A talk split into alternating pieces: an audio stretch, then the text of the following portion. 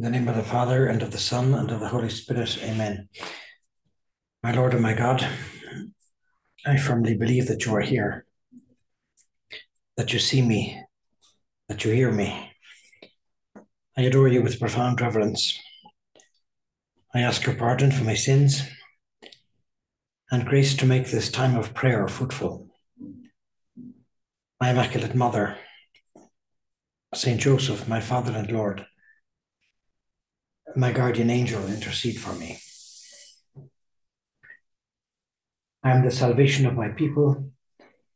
When they call to me in time of trouble, I will listen to their cry. This is the entrance antiphon of one of the Masses of Our Lady the Virgin Mary, Mother of Reconciliation. And ever since the age of the early Christians, there's been a custom in the church to depict Our Lady wrapped in a large cloak, under which she offers refuge to people from every race and class. They all have in common an expression of profound peace on their faces. Popes and kings, businessmen and farmers, men and women from all walks of life find refuge beneath the protective shelter of her mantle. Often in these pictures, there are a few unfortunates who are shown lying outside the ambit of her protection. At times, these creatures can be seen who have been wounded by some stray arrow or another. A lazy one, for example, might be observed lounging complacently, complacently with an arrow lodged in his limp and useless leg. A glutton may be over there, somewhere else reclining indulgently, with a plate in his hand and an arrow sticking out of his stomach. In this way, all these works of art are indicating all this that the soul is concerned could have avoided their predicament by seeking refuge under the patronage of Our Lady. For she is the refugium peccatorum, the refuge of sinners for all Christians. And so we can always strive to appeal for her loving assistance, especially in moments of temptation or pressing difficulties. She's our refuge and our strength. We can also go to her for help as if by instinct, like little children when there's some danger. When we have not been faithful, as the Lord expects to his invitations to love or to be more generous. In Lumen Gentium of the Second Vatican Council, it says Our Lady is the shortest way to Jesus, since she is always ready to facilitate our beginning again, to live our contemplative life with her Son Jesus. When considering the incarnation of the divine word made flesh, the fathers of the church frequently affirm that the virginal womb of Mary is the locus of peace between God and all humanity. To her most intimate relationship with Christ, Our Lady, Our Lady exercises a unique spiritual motherhood under God for all men and women. Her maternal role consists above all in cooperation by her obedience, faith, hope, and burning charity in the work of the Saviour, so as to win back supernatural life for souls. Venerable Fulton Sheen likes to say that there is a, a canal called the Panama, Panama Canal that was built maybe a century or so ago to speed up mm, ships traveling from the Atlantic to the Pacific. and in that canal, there's a series of locks. And so, little by little, ships traveling on that canal, they pass little by little from the waters of the Atlantic to the waters of the Pacific. And this canal is like a great shortcut because it avoids the ships having to go around the bottom of South America in order to get to the Pacific. It cuts, cuts weeks off their, off their journeys and is therefore a great shortcut. And he says that when God wanted to become man, when he wanted to go from the unpolluted waters of his divinity to the polluted waters of our humanity, well, he passed through a type of lock, and that was Our Lady. she was the lock through which God passed in order to take on that human nature. And so we're told in Lumen Gentium, in this way, Mary is the most important link in God's plan to free the world from sin. She devotes herself totally as a handmaid of the Lord to the person and work of our Son. Under him and with him, by the grace of Almighty God, serving the mystery of the redemption. And so she's intimately associated with our Lord's work of atoning for the sins of the world, because she perseveres faithfully alongside him as a unique co redemptrix in every moment of the redemption that he toils to achieve during his earthly life. In this moment of this novena, on this seventh day, we could ask Our Lady to help us to atone for all the sins of the world, for all the ways in which our Son is offended, through all the drunkenness and all the lies, all the dishonesty, all the cheating, all the contraception or abortions, or homosexuality or euthanasia, all the sins that men may commit that ruin the heart of Christ. Mary, may you be our refuge. May you unite, may you unite our, may, you unite, may you unite all of the little efforts we make, the little sacrifices, to your offering to your Son, so that we also may become co-redeemers. John Paul II says her union with him is particularly evident on Calvary, where she offers herself with her Son to the Father. Mary, he says, is truly a cooperator with God in the work of reconciliation through her divine motherhood. We can be reminded that every Mass is capable of washing away all the sins of the world. This is the power of every Mass. And so we can think of the atoning value of each Mass united to the sacrifice of Mary we find refuge in her arms. We find joy and optimism, encouragement. And theologians have often taught that Our Lady is present in a special way in the sacrament of confession. One writer says, since the grace of the redemption is most appropriately applied to each one of us in this fountain of divine strength, it's logical that the Blessed Mother would be closely concerned with it. If anyone were to separate the co redemption of Mary from the sacrament of penance, it would be creating a division between Mary and Christ that never existed and can never be admissible. Christ himself takes up into his own expiation all the atoning cooperation of his mother. That's one reason why each time before we go to confession, where we could ask Our Lady that we might make a good confession and make full use of this sacrament, and she might guide us to grow in holiness in and through its fruitful and frequent reception. And so Our Lady continues to play a pivotal role in our reception of the sacrament of penance her motherly solicitude will help gain for each penitent who seeks her the help necessary to have dispositions of humility, sincerity, and contrition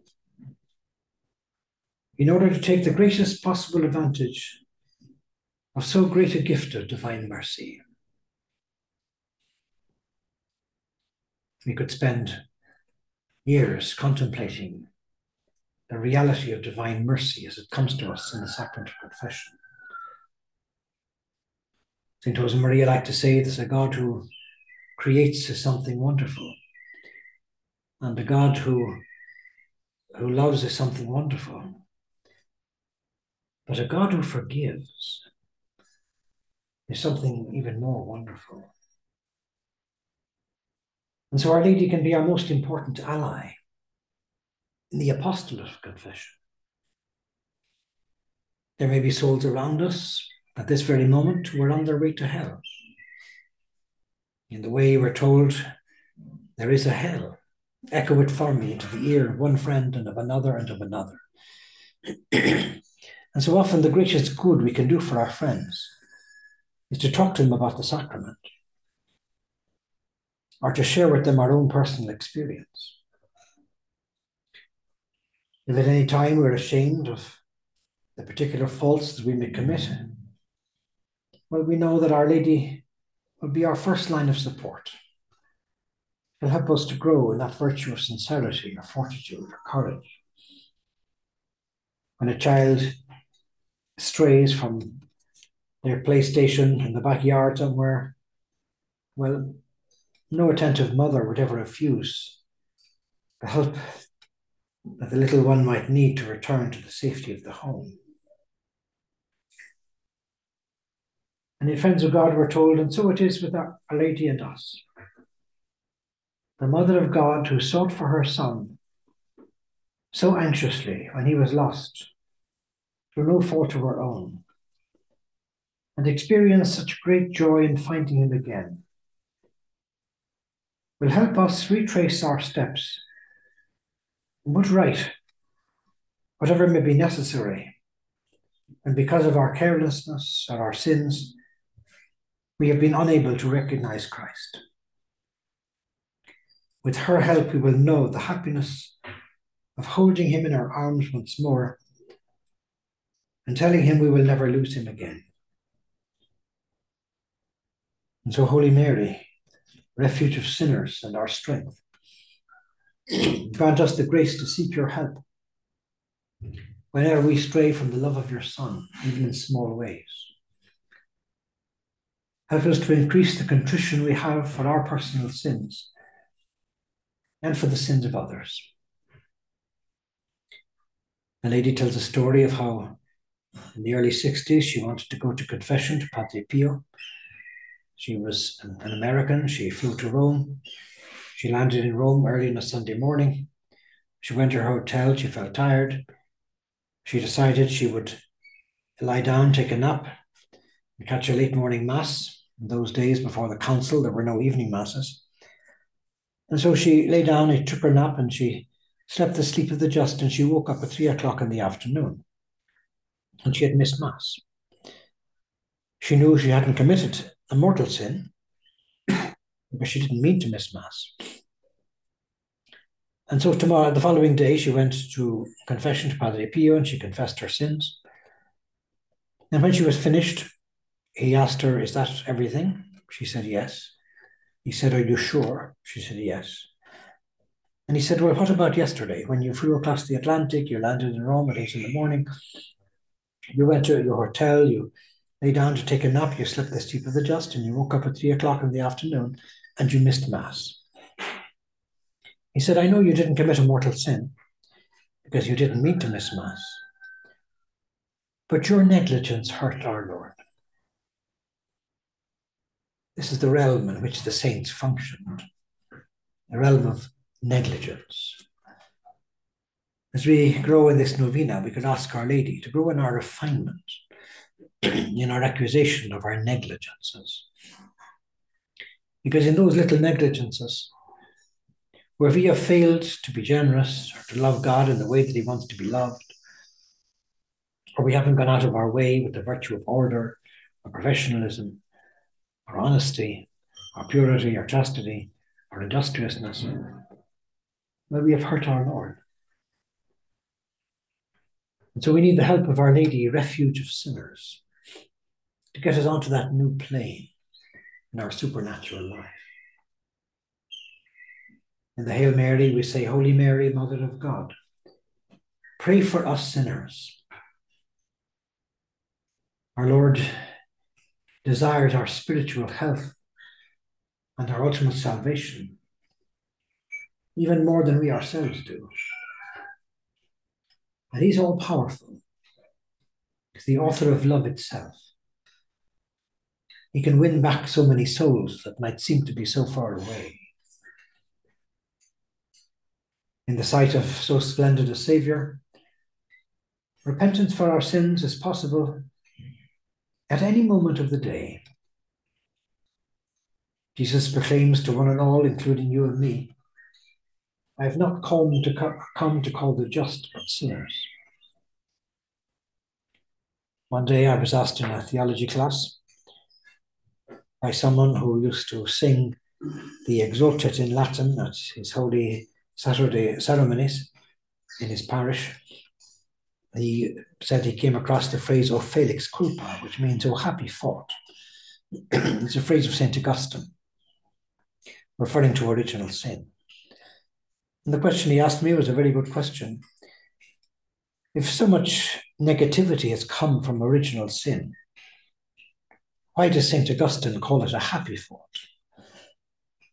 And the answer is that it's a happy fault because if Adam had not sinned, Christ would not have come. And if Christ had not come, mankind would not know the extent of God's love for man.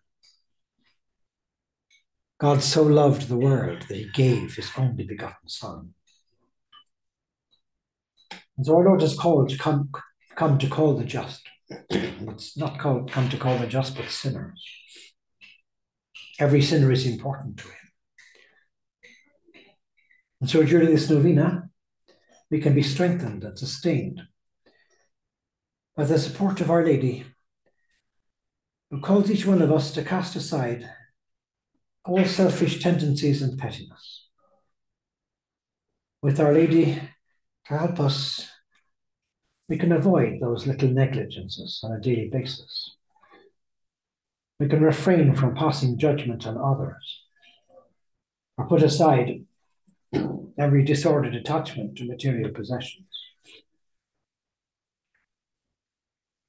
We could prepare to celebrate this great feast day of Our Lady by welcoming with open arms our Lord's desire for our increased participation in the life of grace. As we come up onto a higher level, Mary, may our purity of heart be increased more than ever. There's an ancient tradition that tells of our Lord's appearing to Saint Jerome. And it seems that our Lord asked Jerome, What have you to offer me? The saint is said to have replied, I can offer you my writings, Lord. Christ indicated that this was not sufficient. What can I offer you then? My life of mortification and penance. Our Lord again responded, No, that is not enough either. Jerome finally asked very pointedly, Well, Lord, what then is left for me to offer you? And Christ's immediate answer was, You can offer me your sins, Jerome. Frequently, it's difficult for us to recognize our negligence and our sins and our weaknesses for what they truly are. But with our Lord's help, who continues to look upon us with affection. We can admit our faults, our weaknesses, our omissions, negligences with courage and with great sincerity if need be. Lord, that I may see. Help me to see my soul as you see my soul, so that I can improve and be better. And knowing that sin separates us from God and from others, We need to make an effort not to cover up anything or cushion the account of our personal sins with excuses. Because those ways of functioning only serve to impede the fervent contemplative life that our Lord wants us to have in the midst of our daily occupations. He wants us to entrust our sins and their consequences to Him so that He may relieve us of them. And in exchange for our heartfelt contrition, our Lord offers us the peace and happiness of drinking from the source of eternal life. And so the sacrament of confession can fill us with great peace and great joy, the sacrament of joy. St. Alphonsus Liguori teaches concerning Our Lady that the principal duty that our Lord has entrusted to her is the dispensation of mercy because she's the mercy, mother of mercy, she's the refuge of us sinners. St. Alphonsus says, Our Lady constantly puts the weight of her privileges behind our attempts to improve our relationship with God. And the call that Jesus addresses to sinners is perhaps as joyful for us as it is startling the Son of Man came to save what was lost. And so those words can contribute or communicate a great hope to every single soul all over the world. We know that many came to know the Lord through his continual practice of mercy with those around him. The Son of Man came eating and drinking, and they say, Behold, a glutton and a wine drinker a friend of publicans and sinners. We also see that before the astonished gaze of many, our Lord freed the woman caught in adultery from her humiliating predicament with the simple words, Go and do not sin again. And so our Lord continues to deal with each person in the same way today through the sacrament of penance. Cardinal Newman recommends that we don't think of God as a severe and harsh taskmaster, one who himself acts out of anger, with severity of harshness, who is easily offended by others. God is not like that. And if we are like that, well, we might see God in that light. However, we know that our Lord loves each one of us beyond our wildest imaginings. He seeks us out all the more earnestly, the worse our situation may appear. Since God is forever kind and merciful, Our Lady's role is not to soften divine justice, but to prepare our hearts to receive the countless graces our Lord has prepared for us. Another spiritual writer says Mary provides us with a mild yet powerful impetus towards helping us overcome the difficulties of making a good confession. Furthermore, she invites us to embrace the challenges we face so that we may transform those same difficulties into a means of purification for our own sins and those of others. And so we can make a resolution to invoke Our Lady as we prepare to receive the sacrament. Mary, you are our hope. So look on us with your eyes of compassion. Teach us constantly to approach Jesus when we ever fall. John Paul II says, Help us to begin our struggle again without delay through the confession of our faults and sins in the sacrament of penance, so that we may once again return to the strength of His grace, our sure source of peace.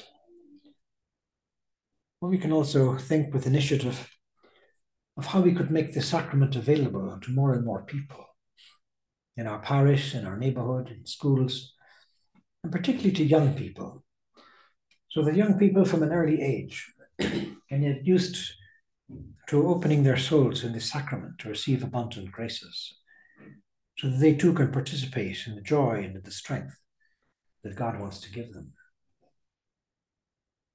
Our Lady is our refuge and our strength, and she can be the refuge and strength of so many young souls also. The word refuge comes from the Latin fugere, to flee from something or someone. To seek refuge entails escaping from the cold, the dark of night, or the approaching storm, to warmth, to light, and to shelter.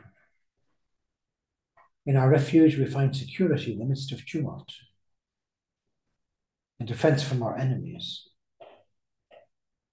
When we call on Our Lady, we find in her our best means of protection against every temptation, especially temptations to discouragement or the threat of loneliness.